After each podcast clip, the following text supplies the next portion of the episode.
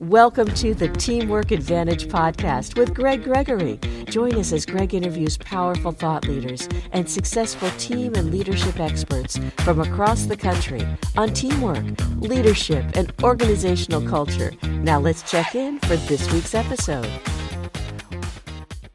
Welcome to the Teamwork Advantage, a podcast dedicated to the growth, development, and advancement of teamwork, leadership, and culture or what we like to call the TLC of business.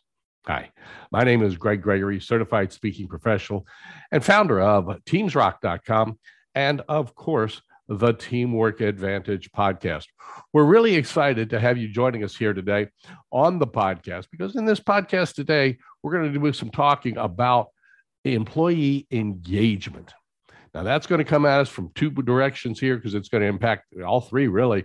Going to impact the culture, it's going to impact the leadership, and it's going to impact the teamwork skills themselves as we really, really focus in on what really does work. Today, we're joined by Kevin Campbell, and Kevin is an employee, listen to me here, employee experience scientist. That's, that's really hard for me to get to the point of understanding what that is at Qualtrics. He's also the founder of Lifted Leadership LLC, where he coaches Fortune 500 executives on how to acquire, develop, and retain their most valuable assets, their people. And we know that. We talk about it all the time, and yet organizations still don't get it. He spent the last decade building leaders and teams for companies like Stryker, PF Chang's, Amazon. He's worked for Deloitte and Gallup as a consultant before founding Lifted Leadership. Kevin served as a lead people scientist for Culture Amp, where he helped organizations such as Airbnb, Palo Alto Network, ServiceNow reinvent their uh, and optimize their performance management, employee engagement initiatives. All of these things are starting to tie in with his background. We're going to learn a little bit more about that too. As a certified coach, he's logged well over a thousand hours of executive coaching and workshop facilitation.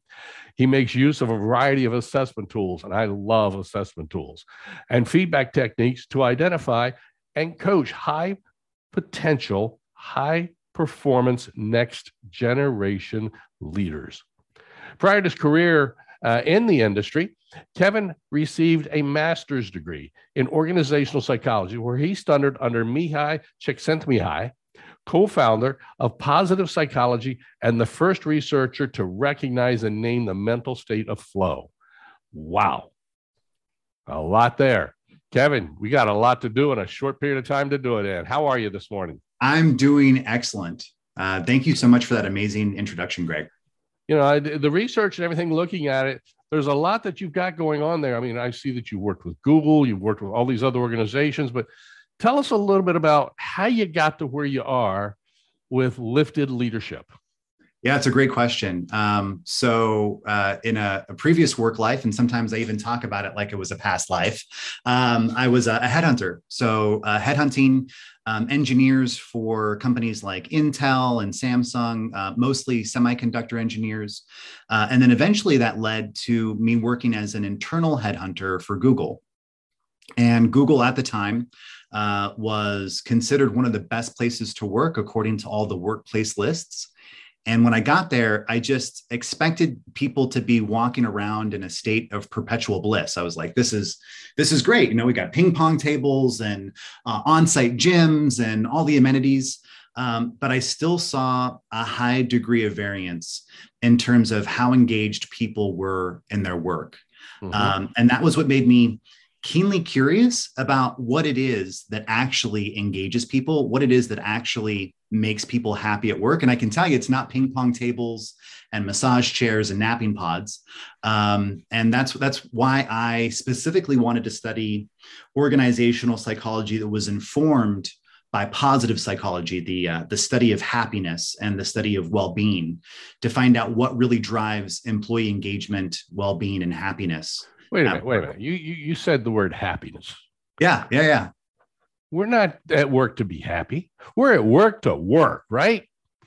I, you know that's that's true. And the funny thing about that is is that when you're effective at work, you're happier. Yeah. See, that's the, the, the you know I'm being sarcastic. There. I do know, I do know, but you know, I think it's it's it's interesting to, to think about that because you know oftentimes we think about you know being strengths based or engagement focused as somehow different than being performance oriented Mm-hmm. but i think you know when you think about the Shawn Achor puts this really well um, there's a, a formula that we think is in play where we become successful we become effective and then that results in happiness.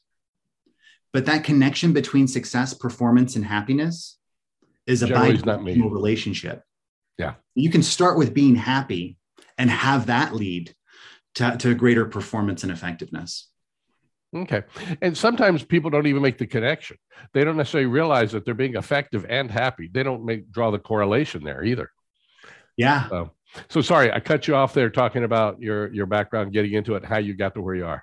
Yeah. So yeah, I had the pleasure of of studying under um, uh, Mihaly Csikszentmihalyi. We called him Mike, um, but but he, along with Marty Seligman, were the founders of positive psychology, um, and that's where I, I had the pleasure of. Um, of learning about flow and and engagement and what makes people happy at work and um, and then I, I, I kind of stayed on that positive psychology train because I, I ended up working for the Gallup organization uh, and and Don Clifton, the former CEO of, of Gallup, actually used to hold positive psychology conferences in Omaha, Nebraska, where he would invite all these academics in uh, before the field of positive psychology was even founded. So I happened to just stay within that same lineage Okay. of, of people interested in in making um, engaged in productive workplaces and the rest is history uh, you know having worked with different brands on their employee experiences and using that to drive customer and business outcomes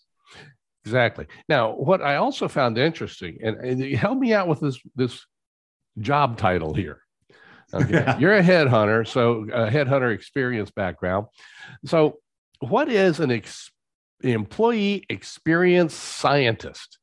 yeah We know yeah the word employee experience, experience scientist, employee scientist, but I can't put all three together. That's a great question. So uh, at Culture Amp, we were called people scientists, but it's essentially the the, the same um, uh, the same thing. So uh, if you were to think about it in terms of like a Venn diagram, Okay. um, you've got organizational psychology, which is the the academic study of psychology at work, um, which is really just the study of people. Psychology is the study of people, and then you've got data science, which you know I think we have an understanding of what that means. It's it's looking at different variables and how they relate to each other in terms of forming outcomes. And then you've got real practice and practical consulting, and people science and EX science sit at the intersection of all three of those things. Um, so it's about studying and, and, and understanding and, and not just understanding, but actually applying how to create world-class employee experiences that lead to a competitive advantage and above average customer and business outcomes. Um, but doing that in a real practical way. So getting all of this research and findings out of academia and into the real world uh, and using data and analytics, but not just finding what's the correlation or Right. what's the relationship between these variables, but what's the story that sits underneath those variables and how do you use that story to drive meaningful action and positive change in the workplace I want to get to this a little later on, but I, I don't let me forget. I want to come back to um, the employee engagement and the science behind it and making it continue, not just what does it today, but what makes it continue. But before we get into that a little bit, I want to go down the path a little more. You got into this this profession, if you will, something about because I was reading things that said you were more uh, something about personal nature. So give us your background, why you got here. Yeah, that's a it's a great question. Um, so you know, even before my experiences at Google, um, you know, I, I grew up uh, in a pretty modest uh, circumstances. So you know, I was I was ten years old um, when I got the call that something had happened to my mom.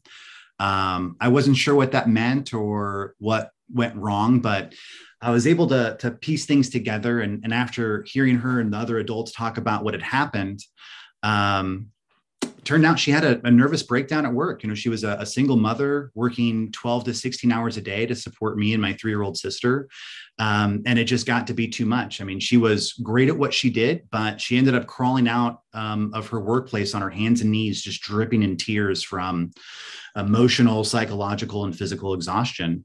Um, and, you know, through a series of events that, that led to us losing our home.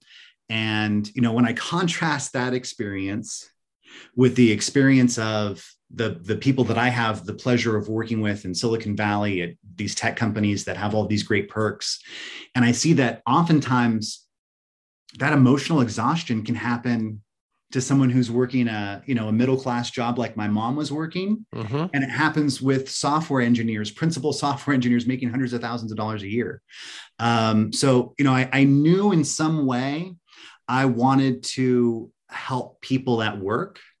Uh, and initially that started off um, with headhunting because you know the idea was if I can grab people from unhappy workplaces and place them in happier workplaces, um, then that would be part of it. But uh, I, I, I, continued down that thread throughout my career, um, and you know I, I just know that when we create stronger workplaces, we create stronger businesses, but also stronger families, healthier children and, and stronger neighborhoods and communities. Mm-hmm. Um, Which is one of the reasons companies like Southwest and Wegmans and all these places and Google still to this day are very high up. I mean, Container Store, you know, are high up on the employee satisfaction list because they feel like they're part of a family in there. Yeah. So yeah. that's that's really that's really key. So let's let's talk about engagement first off, give me your definition of employee engagement. What does it mean for an employee to be, let's talk fully engaged, partially engaged, less than partially, and just like checked out? Yeah. So, you know, fully engaged, what that looks like is if they're not part of the janitorial or custodial staff, but they're walking down the hall and they see a piece of paper that's been thrown on the ground they're going to apply that extra discretionary effort to pick that paper up and throw it away. That's that's what someone who's who's fully engaged. Someone who's not engaged, they're not necessarily actively disengaged, but they're just satisfied, right? Mm-hmm. And when you think about the difference between satisfaction and engagement, it's someone who's who's satisfied. They're they're just going to walk past that piece of paper. Whereas somebody who is actively disengaged, they're probably the person that put that piece of paper on the floor in the first place. Uh, and so, I, I so who is the person that says, "Not my job to pick it up"? That's you know, in many ways that could that could either be actively disengaged, but more often than not, it's actually someone who's just satisfied, someone who's just not engaged. They're, okay. they're they're not giving that extra discretionary effort. They don't have that emotional and psychological commitment, um, and mm-hmm. they, they don't have that that psychological and emotional connection with the workplace. We've been told, and of course, the, the job model has changed, as I'm sure you've seen it change over the last probably two years with the pandemic. Mm. But going back 15, 20, 40, 50 years, you know there were people like my father's generation they went to one place for one job for their entire career. Now my dad did not but a lot of folks in my dad's generation did.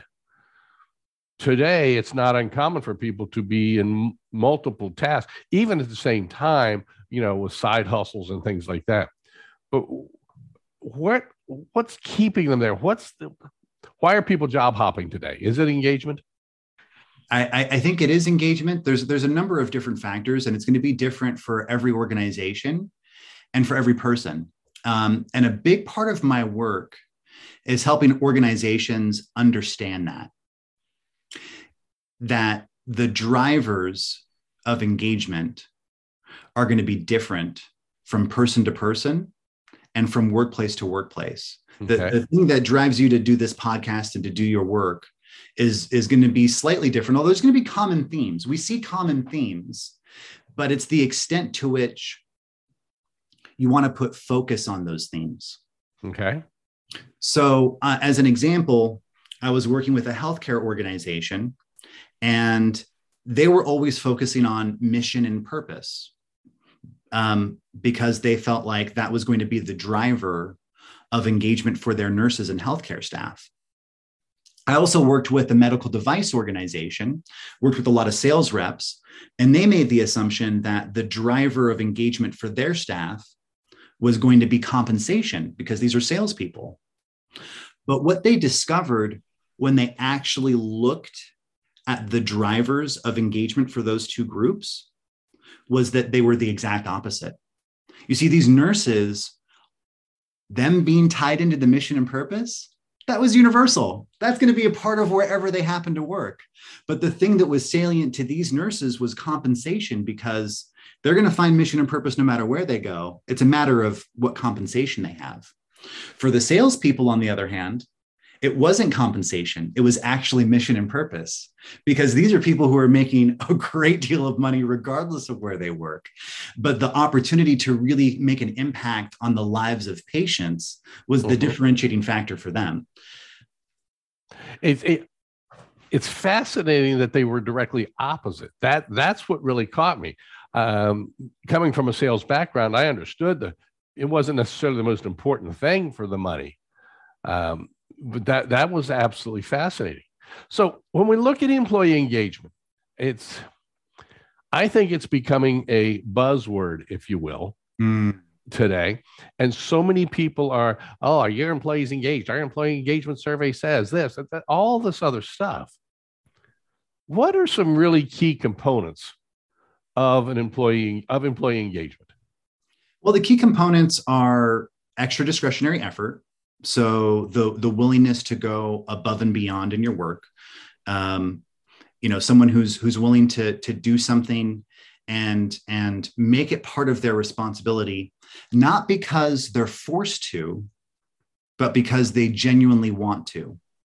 Um, it's also emotional com- commitment um, so that idea of wanting to stay with the organization and fulfill its objectives uh, and not about being committed just because they feel stuck or because they feel obligated, but because they feel connected. Okay. Are you noticing that being a little bit stronger with uh, the millennial generation? Yeah, absolutely. Millennials are are much more driven by a sense of meaning and purpose, and they really want to believe in the overarching goal beyond just make money uh, related to the organization. I, am I'm technically a millennial. Um, I'm a geriatric millennial, uh, um, uh, part, part of the Oregon Trail generation. Um, so, you know, it's a pretty wide range of people.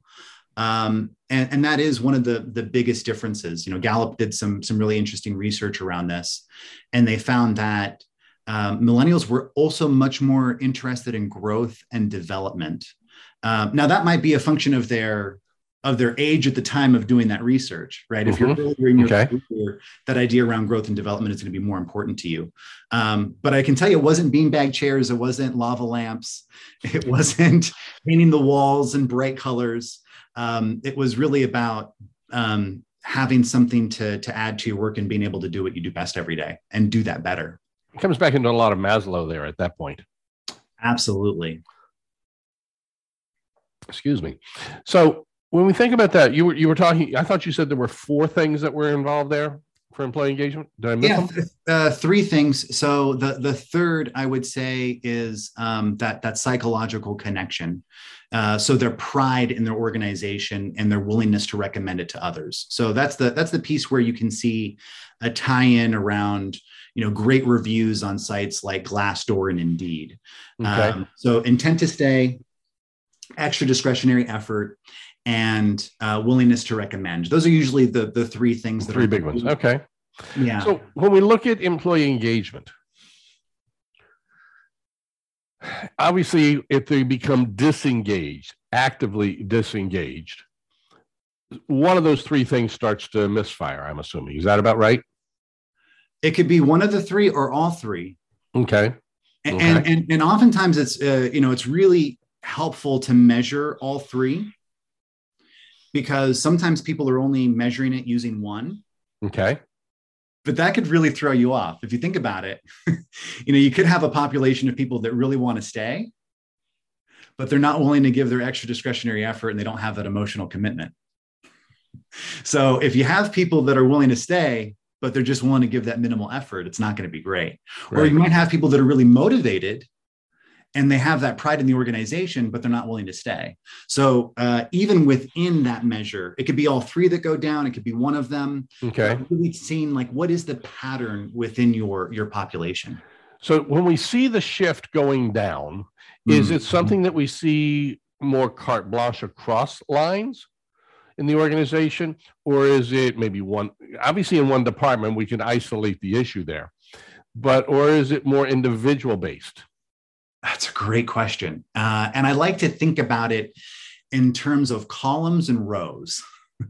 Sounds um, like an Excel spreadsheet. It's exactly right, or a heat map, right? When you look at the heat map of your organization and you know all the different tools that are out there, including Qualtrics, we'll give you a heat map of your organization where you can see um, are there different hot spots or bright spots within your organization, and you'll be able to see is there something related to learning and development in that row where you start to see a difference for particular departments? Or is it something that's that's going downhill across the whole organization? Is it something regarding empowerment or enablement that's just within certain departments or is it within a certain organization? So to answer your question is it something that happens at an individual? Yes. Is it something that happens organization wide yes. I would also say there's departmental level effects. Mm-hmm. There's function level effects, and then there's also team level effects. And I'm biased, as I imagine you might be as well, towards that team level, because that team level is where you're going to get the, the, the most bang for your buck in most instances. Okay. Um, because it, a team can act on their own engagement results much more quickly. Yes then a large organization can work on the organization's engagement results. That's not to say that the leaders of the organization and that organization wide effort isn't important. It's just that it takes longer. Right. It's more systemic. It's, it's the example I used to use of a, an aircraft carrier can take up to an hour to make a turn, where a runabout in the lake can turn around in just a couple of seconds. And, and oftentimes it's more important and more impactful, right? It's like I, I, I've right. worked with a lot of organizations where recognition is an area of concern you know it's a top driver of engagement but it's it's not as, as high as it could be and their their go-to thing is to spend money on a huge software platform for employee recognition and not to say that there's anything against those software platforms but there's a process that goes into selecting a vendor and turning it on and getting people to use it where you know what's more impactful a handwritten note from a team lead to an employee a, a, a sincere thank you from a customer a sincere yeah. piece of recognition from a senior leader to a frontline person. Yeah. And that costs zero dollars. And you can do it within minutes of finding that it's a concern. Yeah. Yeah. And uh, sharing things that they hear from customers. So when a customer acknowledgement comes in, making sure that gets shared with as many people in the organization. That's that's a key factor. So what are some companies doing today that are that is working and then are there some companies that still are missing the boat? That's a great question. Um, so, and I want to make sure we get to assessments too, because I want to talk about that. Oh yeah, okay. Um, that's uh, it's near and dear to my heart, um, especially especially Clifton Strengths and Strengths Finder. But uh, we could probably talk a lot about that. Um, so, some of the things that companies are so the standard way is typically having some sort of a survey uh, that's led by HR and then they they create some sort of survey driven program to measure engagement. And you know leaders at the high level take action on different uh, initiatives from a company wide level. And then they you know maybe there's a people analytics team that really digs into the the different insights. Um, and all those things are good but they're um, not enough. So when it's simply seen as a survey driven program from hr it becomes seen as an HR thing and not a business thing. Right. Um, and when the survey becomes the focal point of what's happening, you, you start stop thinking about what's what's what are we really measuring and thinking about here. Um, and as we mentioned, those organization-wide initiatives are important, but you really got to get down to the team level. So I like to simplify it all into ABC one, two, three. And I'll start with one, two, three. Um, instructing the organization and different teams to pick one area of focus, do two things about it, and communicate what's been done three times through three different channels. Because sometimes organizations do way too much uh, and then they don't talk about what they've done. So, one area of focus, do two things about it, and communicate it three times through three different channels. So it's one, two, three, three. I like to just keep it simple with one, two, three. The, the, the important part about the channels piece, right, is that like mm-hmm. not everybody checks their email. right. Oh, absolutely. or they'll see an email that says something, and so they, I'll just ignore that one or put it off to later. I'm with you on that. Yeah. Getting yeah. it out there in multiple channels is critical. Totally. Yeah. Okay. And then the ABC piece is action oriented. So understanding that like the whole purpose of measuring this stuff is to act on it, right? Uh, close to 90% of organizations measure engagement in some way, but only 7% of employees say that their organization is very good at acting on it. And, and to be action oriented, really all, all that simply means is to set the intention that the whole point of what we're doing is to act and improve the employee experience and employee engagement. Um, and to ask questions that are actionable. So, not just to ask engagement questions, but to ask those driver questions around certain behaviors. Okay. The B is business oriented. So, so uh, make sure that you're tying this back to business results so that people don't feel like this is extra work on top of their work but you're actually doing the analytics to say that hey when you have more engaged employees this in, this improves the customer experience which improves our bottom line to make it relevant for front level managers so that they know that what they're doing is is tied back to their business goals and and c is to have it be conversation oriented not just the leaders go off into the corner or the team leader goes off in the corner and builds an action plan and then presents it back to his or her team, but that you're actually having a conversation with the team around, hey, what do we want to make of this? How, yep. are we going to work on this together? What, what do we want to do? Yeah. Conversation begins to build greater buy in. A hundred percent. Yeah. Yeah. There's no doubt about that. So let's talk about assessments. Yeah. Um, strength finders. I think everybody's heard of that one. Uh, that's a great one. Um, I'm a big proponent of the everything disc model for certain things that comes into play. Um, what other assessments do you recommend? Do you use? Uh, as far as helping people, not so much in measure, because when we're talking about measurement, that's got to be custom to the team or custom to the organization. But what are some assessments and what are you measuring? It's a great question. Um, so I would say the right assessment is the one that you will use mm-hmm. and act on. Right. Uh, so the one that you actually have buy-in from the organization around. Um, and there are two types of assessments, broadly speaking. Uh, and I think it's important that we don't conflate the two. Uh, forgive me for the for the pings in the background. That's fine. Um, uh, the the two types, broadly speaking, are assessments for selection and assessments for development. And some can be used across, but it's important to think intentionally and to to to act legally about the differences between the two. Yes. For example, the Everything Disc is a great development tool that is not validated under any circumstances to be used for a hiring uh, assessment tool.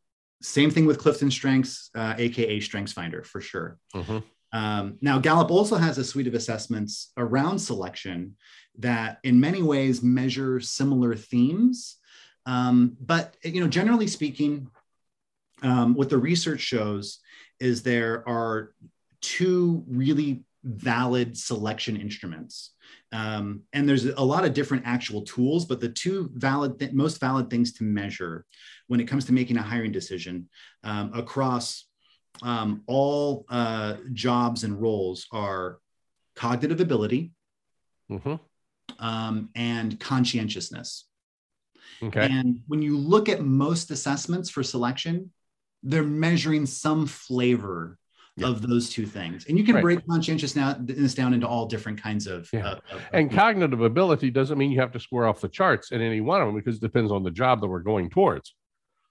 That's absolutely right. Yeah, and, and one interesting thing uh, um, is that there's a uh, and there's different different uh, studies can can show different things, but I've seen more than a few studies that show there's a, a small negative correlation between cognitive ability and conscientiousness.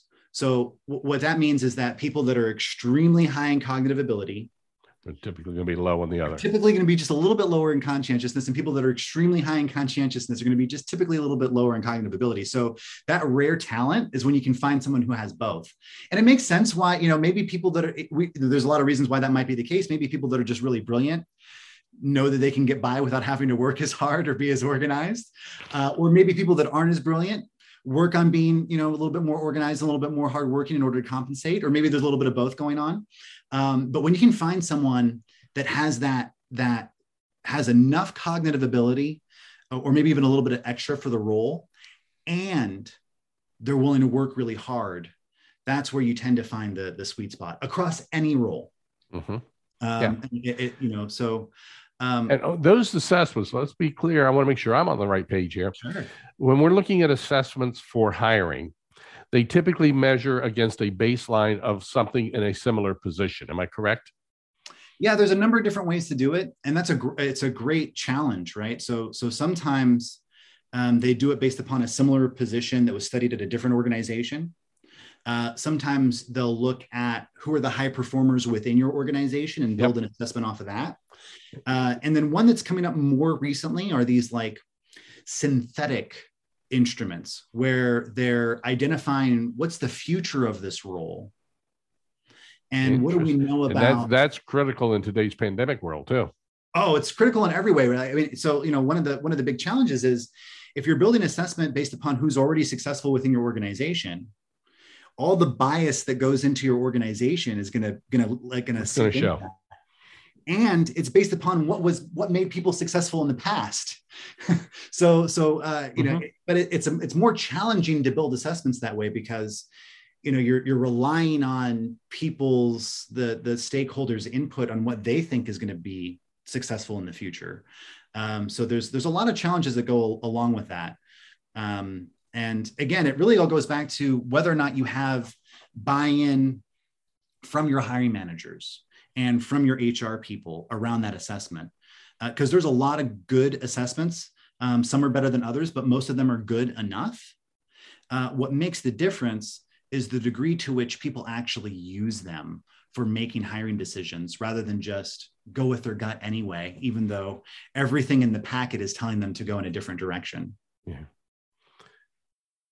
You said something at the very beginning, and that is we could talk about this uh, days and your passion, your passion for this mission here of uh, employee engagement and uh, people being involved is, is, so critical. We've got to make sure people are engaged. I loved your example with the Venn diagram on that. Would love to get you back on here uh, down the road as we start to uh, emerge out of a pandemic and see where that starts to take us and see how things change. I would love to know more about uh, the psychology part of things because when you start to get into that, you start to psychoanalyze, and then that can be a little bit of a challenge as a leader. So we make sure we don't do that in the in ways that can harm our um, our people. That's there have right. been some people who know what will motivate somebody, and they do just the opposite to tick them off, so they'll leave. So there's all kinds of things that people do that just can hurt. Yeah. And um, I appreciate the time you've given us today. Do you have any recommendations on either books or tools or things that people can kind of pick up on to learn more about this? Yeah, I, I highly recommend checking out the XM Institute. Um, it's a it's an organization within Qualtrics that's all about creating better experiences, better experiences for customers, better experiences for employees, and XM stands for Experience Management. So XM Institute. It's not the XM radio app, folks. that's right. That's right. Although I love that as well. Oh yeah. um, right. Yeah, it's a it's a it's a great base of of um, you know real practical advice on how to create better experiences, and a lot of what we've talked about today is covered with within the the blogs and the findings and the data snippets that you'll find there. And where do they find that? uh, you would want to go to if you just google xm institute that's probably the best way to do it okay. Um, and uh, yeah that's that's the that's the place so it's xm institute That's right. Got it. All right. Kevin, it was fascinating here. The the time flies by with a lot of our guests here, and today was no exception.